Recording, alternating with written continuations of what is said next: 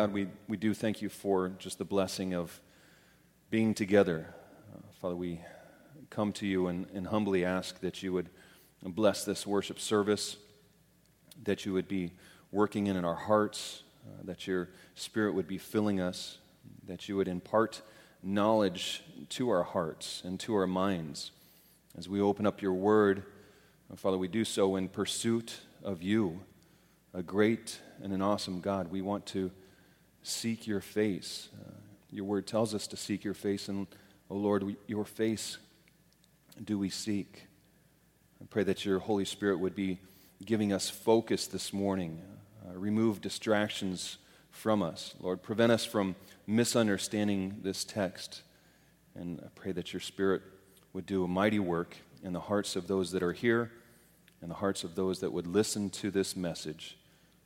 Lord, may you be glorified in it all. It's in Christ's name we pray. Amen. Well, God truly is to be glorified. Uh, he is to be praised, as, as Steve was talking. Um, praise is due his name. And I just really thank Steve for uh, ushering our hearts into worship uh, already this morning, uh, worship of a great God.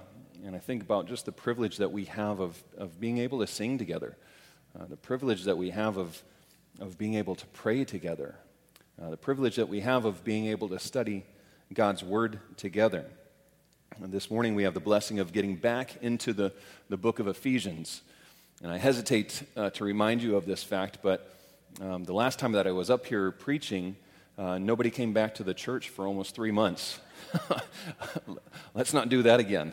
Um, it, it, five months have gone by since I first introduced you to the letter uh, to the church in Ephesus, so it probably wouldn't hurt to kind of go through a little bit of a review about what Paul would set out to accomplish in writing that letter.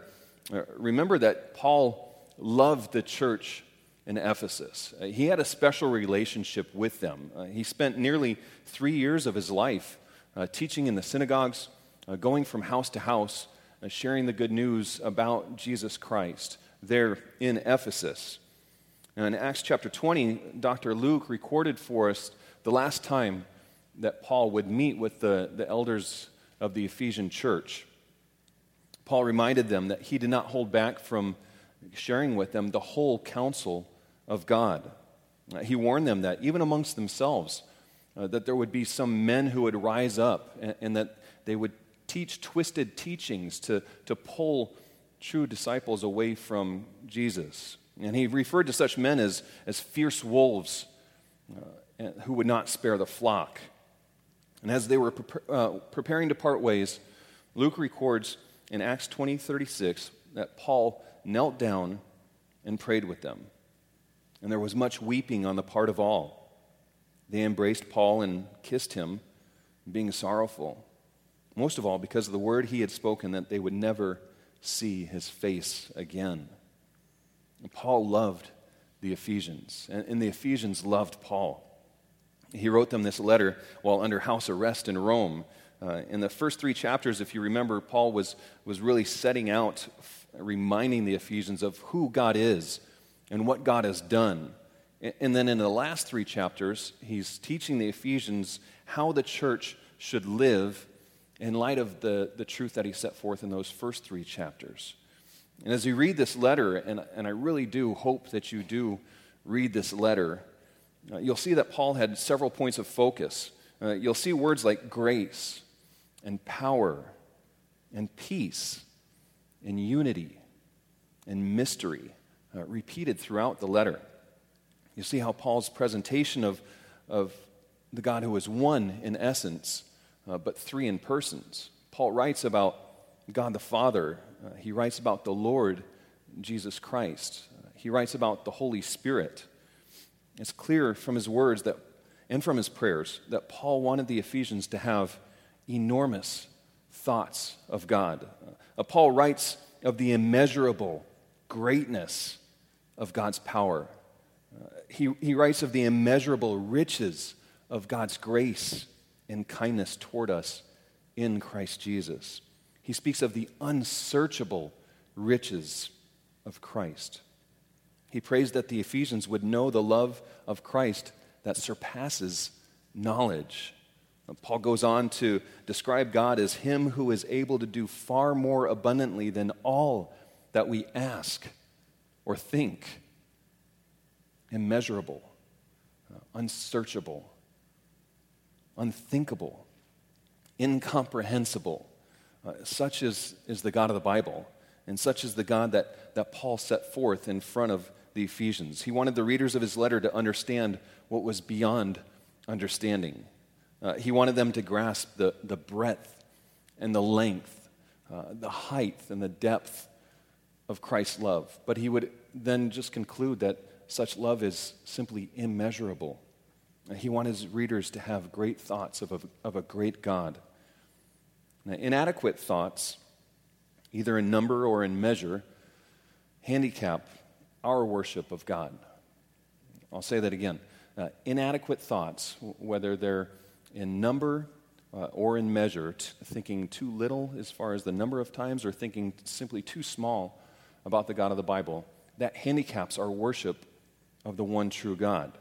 Now, small thoughts of God led the Israelites to, to make a golden calf and, to point at that golden calf and say, Behold, our God who delivered us out of the land of Egypt. The small thoughts of God provoked the Jews to reject God as their sovereign and to demand that they would have a king like the rest of the nations. The small thoughts of God led David to be enamored, uh, not with the God who had chosen him, uh, but with the bathing Bathsheba. And he was so enamored that he committed adultery with her and conspired to have her husband murdered. Small thoughts of God resulted in the Israelites completely rejecting the one true God, the only living God, and instead deciding to follow small g false gods of the Canaanites. And small thoughts of God blinded the Pharisees to the point that they preferred religion you know, over a right relationship with Christ. Uh, their small thoughts resulted in the murder of the Messiah. And small thoughts of God allow us to sing songs of praise to God, and with that same mouth to speak evil of our fellow man, created in God's image. And small thoughts of God allow kids to spend hours upon hours playing video games or looking at their phones or watching television without any thought of spending minutes uh, in front of the Word of God. Small thoughts of God lead us to searching for contentment in material goods, uh, being pleased with the blessing rather than with the blesser. Small thoughts of God lead us to search for happiness in a pill or, or in a drink rather than in a joyful union with the Creator of all things. Small thoughts of God cause us to make demands of fulfillment from our spouse, who, who was not designed to provide what can only be found in the finished work of Jesus on his cross. Small thoughts of God cause us to try to do things according to our own understanding, by our own power, rather than searching and, and pleading for the Spirit of God to work in and through us. Small thoughts of God allow us to put on our our Sunday clothes, uh, to put on our Sunday faces, uh, to act a certain way with our Sunday friends, and then to go and act a completely different way at home uh, or at work. Small thoughts of God result in us thinking much of self and, and very little of others. The small thoughts of God allow us to sin without much or even any regret. Small thoughts of God handicap and really corrupt our worship of a great and a holy God. And judging by what he wrote in this letter, it's clear that Paul did not want the Ephesians to have small thoughts of God. And judging by what I know of the elders at Makakilo Baptist Church, uh, we do not want you to have small thoughts of God. And that's why we come up here Sunday after Sunday, opening up the Word of God. Uh, that's why our message is from the Word of God and not from our feeble minds, some more feeble than others. But um, having said all that, uh, let's open up our Bibles uh, to the first chapter in the book of Ephesians. If you have one of the Pew Bibles uh, that can actually be found out in the foyer, uh, that's, it will be found on page 917. I'm going to be reading from Ephesians 1, verses 3 through 14. Ephesians 1, 3 to 14. Blessed be the, cho- the God and Father of our Lord Jesus Christ, who has blessed us in, the, in Christ with every spiritual blessing in the heavenly places, even as he chose us in him before the foundation of the world, that we should be holy and blameless before him. In love, he predestined us for adoption as sons through Jesus Christ, according to the purpose of his will, to the praise of his glorious grace, with which he has blessed us in the beloved. In him we have redemption through the blood, through his blood the forgiveness of our trespasses, according to the riches of his grace, which he lavished upon us in all wisdom and insight, making known to us the mystery of his will, according to his purpose, which he set forth in Christ, as a plan for the fullness of time to unite all things in him, things in heaven and things on earth. In him we have obtained an inheritance, having been predestined according to the purpose of him who works all things according to the counsel of his will so that we, who were the first to hope in Christ, might be to the praise of his glory. In him you also, when you heard the tr- word of truth, the gospel of your salvation, and believed in him, were sealed with the promised Holy Spirit, who is the guarantee of our inheritance until we acquire possession of it to the praise of his glory. This is the very word of God.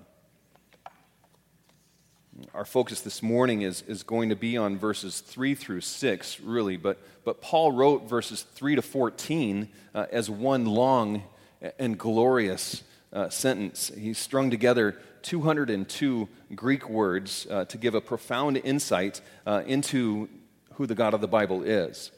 Uh, what God has revealed to us in these Holy, Holy Spirit inspired words serves to expand, really, our, our understanding of who God is and and what God has done, particularly what God has done in Christ. Uh, the last time we were studying this letter together, we saw that God has blessed us with every spiritual blessing in Christ. Uh, we saw that in verse 3. And if you remember, we, we considered a, a once very famous and now largely forgotten uh, investment banker. Um, and she, she was not famous because she had so much money. Uh, this lady's name, who was, was Hetty Green, uh, she was not famous because she was rich, but she was more famous for, for being a miser. She was selected as, the, as being the most miserly, according to the Guinness Book of World Record. Uh, she had hundreds of thousands or hundreds of millions of dollars in the bank, but she would uh, eat cold oatmeal to save money on energy costs. Right? So she, she had these great, she had this great wealth, these great earthly riches, but she lived as if she had none. Uh, and the point of connection that I was trying to make with bringing up Hetty Green was that in the Christian church today, uh, there are many people, many spiritual Hetty Greens out there. And I think that if we are completely honest uh, with ourselves, if we're honest with others, uh, we'll all confess that there have been times where we have been spiritual Hetty Greens. Uh, we, we have lived our lives as if we do not have all of the, the richest blessings in Christ. Uh, there are times where we have small thoughts of God. Uh, we get overwhelmed by uh, the surrounding circumstances. We get depressed. We, we live in fear. Uh, we, we feel defeated. We live as if the Spirit of the living God does not dwell uh, within us. Uh, we live as if we have no spiritual blessings. but to quote Paul, that is not how you learned Christ. Uh, having taught them in person for three years and now writing to them from prison in Rome, Paul is seeking to magnify God in the minds and in the hearts of the Ephesians. Uh, the way he does that is by telling them that as believers in Jesus Christ, they have been given every spiritual blessing. And this is a profound truth, uh, one that really demands further explanation. Uh, and the vehicle that, that Paul used to, to provide that explanation uh, is what we call the doctrine of election. This doctrine is not something that was invented by great theological minds like Augustine uh, or John Calvin or, or John Wycliffe. Um, the doctrine of, of God's sovereign election in salvation is woven throughout the pages of Scripture. Um, for this reason alone, we must embrace the reality of God's election. And if you're taking notes, uh, you can make that as point one in your outline. Embrace the reality of God's election. As I mentioned earlier in verse 3, Paul proclaims the glorious truth that those who are in Christ, uh, those who have repented of sin, and believed in Jesus have been given every spiritual blessing. Uh, and that's how he began this incredible 202 word theological masterpiece of a statement. Uh, everything that follows is an ex- expansion or, or an explanation of that thought. And so, the first explanation of the blessings we've been given in Christ is, is the reality that God chose us in Christ. Look at verse 4. Even as he chose us in him before the foundation of the world. Stop there. We've got a lot of pronouns in the English, and pronouns are important. We need to make sure we're following what, what Paul is saying here. Uh, starting in verse 3, Paul is saying that God the Father blessed us in Christ uh, with every spiritual blessing in the heavenly places. And the way that the Father did this was by choosing us in Christ before the foundation of the world. My purpose here this morning is not to give some sort of long treatise on the doctrine of election or, or to win any kind of argument about the doctrine of election. Uh, Martyn Lloyd-Jones refers to, to Paul's teaching here as, as a statement, uh, not an, as an argument. And that's really what it is. Uh, and Pastor John uh, had briefly touched on this uh, subject, on the subject of God's sovereignty in salvation, uh, when he first introduced us to the, par- the kingdom parables in Matthew 13. And, and in the near future, he might end up exp- expositing some of Romans 8, some, in, some of Romans 9, uh, to really reinforce that point of God's sovereignty and election.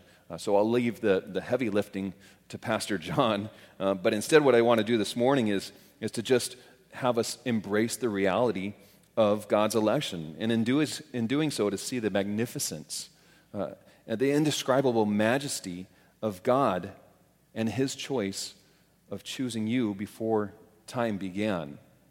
Uh, that is an act of a, of a great God. Now, I want this truth to, to expand your thoughts about God and, and about his greatness. And that's what Paul did, after all. And he didn't point the Ephesians to Genesis 12 uh, to show them how God had chosen Abram and told him to, to, to leave his land and, and to go to a land that God had chosen for him. Now, Paul didn't bring up Deuteronomy 7, where God said to the nation of Israel, The Lord your God has chosen you to be a people for his treasured possession out of all the peoples who are on the face of the earth. He didn't expand upon that to explain that God's choice of Israel was not based on any sort of greatness that they had, but that it was simply because he loved them. Paul made no mention of God's choice of David to be the king of Israel, having passed over seven of David's older brothers. Paul didn't even reference Jesus' words uh, in, recorded in John 15, where he told his disciples, You did not choose me, but I chose you. In his efforts to get the Ephesians to see how great God is, uh, and in, in, in the ways in which they were blessed in Christ, Paul told them, He chose us in Christ. But he didn't stop there. Paul continued by saying, He chose us in Him before the foundation of the world. When you begin to embrace the reality of God's election, uh, you cannot help but think big thoughts about God. God chose you. That's an incredible truth. The, the, fact that He chose you before the foundation of the world, that's just difficult to comprehend. Uh, before time began, God the Father, God the Son, God the Holy Spirit were in perfect unity together. Uh, and as they enjoyed that perfect communion with one another, uh, the decision was made to create the world and everything in it. Um, but before creation began, the Creator had thoughts of you. And if you're a true believer, it's a trustworthy statement to say that He chose you before the foundation of the world. It's a mind blowing truth. It, it's difficult to, to wrap our minds around a time when, when there was not yet time. Uh, but that's what Paul is talking about here. And in saying that we were chosen before the beginning of time, Paul's saying that God's choice of us was not based on anything that we had done or anything that we would do. Uh, how could it be? Uh, we, we, couldn't possibly earn merit for our salvation uh, before we were even conceived, or uh, before our moms were conceived, before our grandmas were conceived, before our great grandmas were conceived. You see, you see, what I'm saying here, right? You, you get the picture. John Calvin, he put it like this He said, The very time of election shows it to be free. For what could we have deserved, or in what did our merit consist before the world was made? Uh, the reality of God's election necessitates grandiose thoughts of God and much more humbling thoughts of ourselves. It totally eliminates any thought of any kind of boasting in the heart of the believer. We need to embrace this reality and allow God to use this truth to really transform our hearts and our minds. Well, in addition to embracing the reality of God's election, we should also enjoy the motive of God's election. Uh, that's point number two in your outlines. Enjoy the motive of God's election. Look at the end of verse 4 with me, where Paul continues his thoughts on God's election. In love, he predestined us for adoption as sons through Jesus Christ, according to the purpose of his will. And stop there for just a minute. Uh, do, do, you see the beauty of that statement? Uh, are you following Paul's train of thought? He, he starts out by saying that we have been given every spiritual blessing in Christ uh, he, he expands that thought by saying that God chose us before the foundation of the world. He chose us in Christ. And then Paul reveals the motive of, of that electing, of that election. Uh, he reveals the driving force behind God's choice to save us when he says, In love, he predestined us for adoption as sons through Jesus Christ. God's choosing uh, cannot be separated from God's love. Uh, his choosing was not a random choice. I mean, God didn't have some kind of celestial roulette wheel or, or some kind of divine dice uh, to try to figure out who was going to be saved. No, God's election is grounded in his love. Markus Barth put it like this He said, Far from any idea of arbitrariness, it has warm and personal connotations, speaking of God's election. When God's good pleasure is mentioned, his willingness and joy in doing good are indicated. It was in love that God determined beforehand whom he would adopt as sons and daughters through the work of Jesus Christ on his cross. Now, think through this with me that, that in all 39 books of the Old Testament, there were shadows of God being referred to as the Father. Uh, there, there were mentions uh, only 14 times in those 39 books uh, that God was referred to as Father. Uh, and each of those 14 times, he, w- he was referred to as a father of the nation of Israel, uh, and not as the father of, of individuals. And that might seem, uh, well, I'm not sure how it seems, but when, when, when the Son of God took on flesh, uh, when Jesus came in the form of a human, he changed everything. Amen? Amen. Everything changed with Jesus. Jesus came, and, and the gospel writers recorded that some 60 times Jesus referred to God as Father. In fact, the only time that Jesus didn't return, refer to God as Father was when he was on the cross and he was quoting Psalm 22 and he said, My God, my God, why have you forsaken me? It might not seem all that incredible, and maybe it just makes logical sense that God the Son would refer to God the Father as Father. Uh, but what is incredible is that to all who would receive Jesus, to all who would believe in his name, he gave the right to become children of God. When Jesus taught his followers to pray, uh, he told them to pray like this Our Father in heaven. In love, we were predestined for adoption as sons through Jesus Christ. Paul told the Romans, For you did not receive the spirit of slavery to fall back into fear, but you have received the spirit of adoption as sons, by whom we cry, Abba, Father. And the Spirit Himself bears witness with our spirit that we are children of God. And to the Galatians, he wrote, And because you are sons, God has sent the Spirit of His Son into our hearts, crying, Abba, Father. So you nor, are no longer a slave, but a, a son. And if a son, then an heir through God. Do you have the spirit of adoption? Uh, do you enjoy the motive of God's election? When you think of God's love, do you think about his predestining love in which he adopted us as sons through Jesus Christ? J.I. Packer thought it was vital that we really grasp God's fatherhood uh, and our adoption as sons and daughters. L- listen to Packer's words. If you want to judge how well a person understands Christianity, find out how much he makes of the thought of being God's child and having God as his father.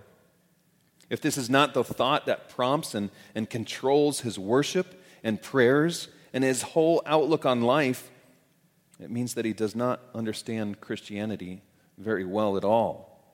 For everything that Christ taught, everything that makes the New Testament new and better than the Old, uh, everything that is distinctively Christian as opposed to merely Jewish, is summed up in the knowledge of the fatherhood of God. Father is the Christian name for God. When we call out to God as, as our Father, we are affirming and enjoying the reality of God's adoption of us as sons and daughters through Christ. We're testifying to God's great love. Uh, we're, we're predestined for this in love before the foundation of the world.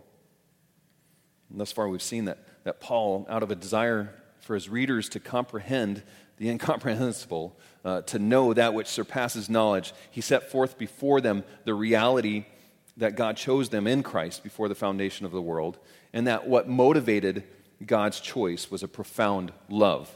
And so, as we encounter this truth, uh, we should embrace the reality of God's election, uh, and, we should also enjoy the motive behind that election. There should be much rejoicing uh, that accompanies a knowledge of God's great love with which He has loved us. Look at verses 4 through 6, uh, where we see that there's one more thing that we should do. Uh, even as He chose us in Him before the foundation of the world, that we should be holy and blameless before Him. In love, He predestined us for adoption as sons through Jesus Christ, according to the purpose of His will, to the praise of His glorious grace with which He has blessed us in the Beloved. We are to engage in the purposes of God's election. That's point number three engage in the purposes of God's election. Paul puts forth for us at least two purposes. I'm sure there are probably more, uh, but at least two purposes of God's electing love. Uh, first, we see in verse 4 that he chose us in Christ to be holy and blameless before him.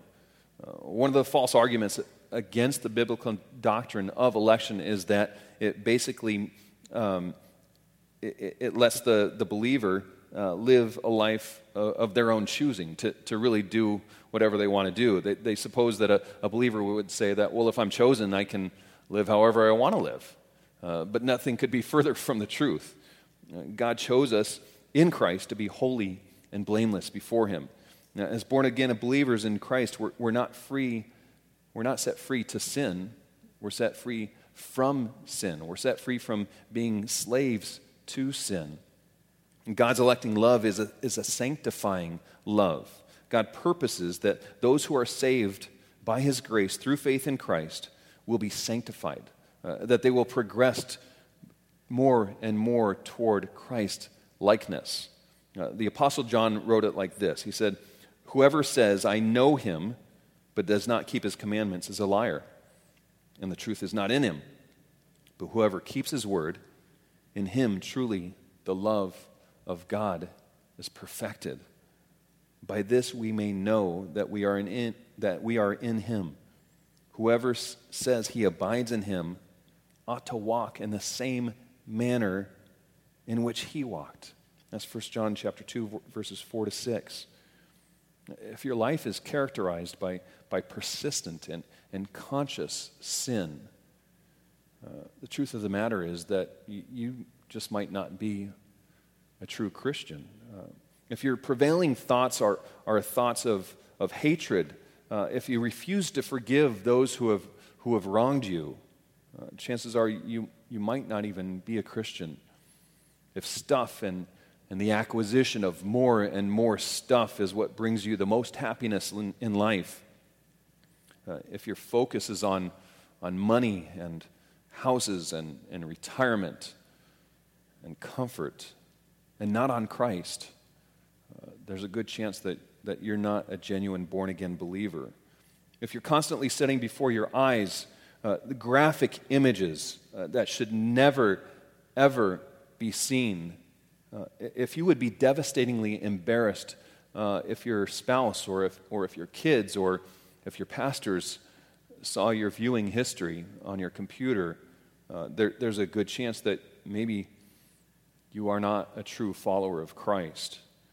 God's choice of us before time began had purpose. Uh, God chose us to be holy and blameless before Him.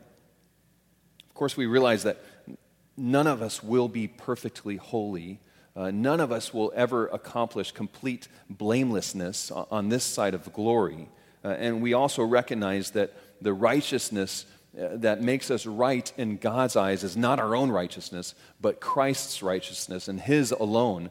We recognize that truth, but we, we also recognize the fact that God's saving love has a purpose, and it is so that we would grow in our Christ likeness, uh, that, that the things of this world would grow strangely dim in light of our growing love of Christ.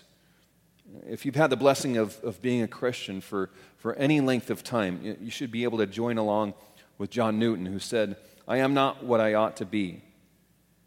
I am not what I want to be. I am not what I hope to be in another world. But still, I am not what I once used to be. And by God's grace, I am what I am. As we look at verse 6 again, we see God's greatest purpose in election. Look there again. It says, To the praise of his glorious grace with which he has blessed us in the beloved. Now, God's greatest purpose in election is for the praise of his glorious grace. God is about God's glory. Uh, before time began, God's plan of salvation had the purpose of bringing him glory. And, and we're to engage in that purpose. Uh, that's why we've been created. Uh, th- this is why we've been saved. Uh, we are to give praise and glory to God. The Westminster, Westminster Shorter Catechism begins with this question It says, What is the chief end of man? Uh, another way of asking that question is what, is what is man's purpose? You guys know the answer, right? The, the chief end of man is to glorify God and to enjoy Him forever. Uh, this is clearly a point of emphasis in Paul's opening 202 word doxology. Uh, we see it there in verses 5 and 6. God predestined us for adoption as sons through Jesus Christ according to the purpose of his will, to the praise of his glorious grace with which he has blessed us in the beloved. We see it in verse 12. So that we who were the first to hope in Christ might be to the praise of his glory. Then in verse 14, we see it again to the praise of his glory. This is to be a point of emphasis for, for every Christian man, woman, and child. We must engage in the purpose of God's election and seek to glorify Him in everything we do. Whether we eat or drink, it doesn't matter. Whatever we do, we are to glorify God in doing it. So, as we, as we take a step back and, and look at this passage, uh, as we take a minute to, to really think about what Paul was, was trying to convey to the readers of the letter, uh, as we think about the prayers that Paul had spoken and written in his letter on their behalf, in hopes of them being able to comprehend uh, the greatness of God, uh, we see that first he told them, first he told these Ephesian believers that they have been blessed by God in Christ with every spiritual blessing. Now, the evidence that Paul sets before the readers of these blessings in Christ is the reality that they were chosen by God before the foundation of the world, and, and we should really embrace that truth. uh, that they were predestined for adoption as sons through Jesus Christ. And we should enjoy that, uh, that, that predestination happened in love. And, this, and that this was for the praise of his glorious grace with which he has blessed us in the beloved. And we should engage in that truth, uh, sharing it and, and, and praising and giving God the glory. In Paul's efforts to make much of God, uh, you can see that he was also making much of Christ, right? Uh, did you catch how many times he referred to these blessings being in or, or through Christ? The Father blessed us in Christ. The Father chose us in Christ. The Father predestined us for adoption through Christ. All of this is to the praise of the Father's glorious grace with, with which the Father has blessed us in the beloved who is Christ. And if we walk away from, from reading this passage w- with small thoughts about God, uh, if we walk away without concluding that Christ truly is all, uh, then we walk away without understanding Paul's intended meaning, meaning in, in writing this letter. J.I. Packer summarized the gospel in three words. He said, God saves sinners. Uh, Charles Spurgeon summarized all of his theology in just four words. Uh, he said, Jesus died for me. The Apostle Paul, he took 202 words to sum up his thoughts of God's glory and, and to expand the, the mind, to, to, to magnify God in the eyes of the readers of his letter. As we think about election, as we think about predestination, uh, as we think about adoption as sons, we, we need to remember that, that all of this is, is, is an election to salvation. Uh, it's a, a, predestining to salvation. It's, a, it's an adoption as sons uh, from, from, from being in darkness and, and being brought into light. And this, this is all about salvation. Uh, the, these blessings that Paul writes about are only for those who are in Christ. It, it, Paul recognized that there was a need for salvation. The, the Bible teaches that the wages of sin is death.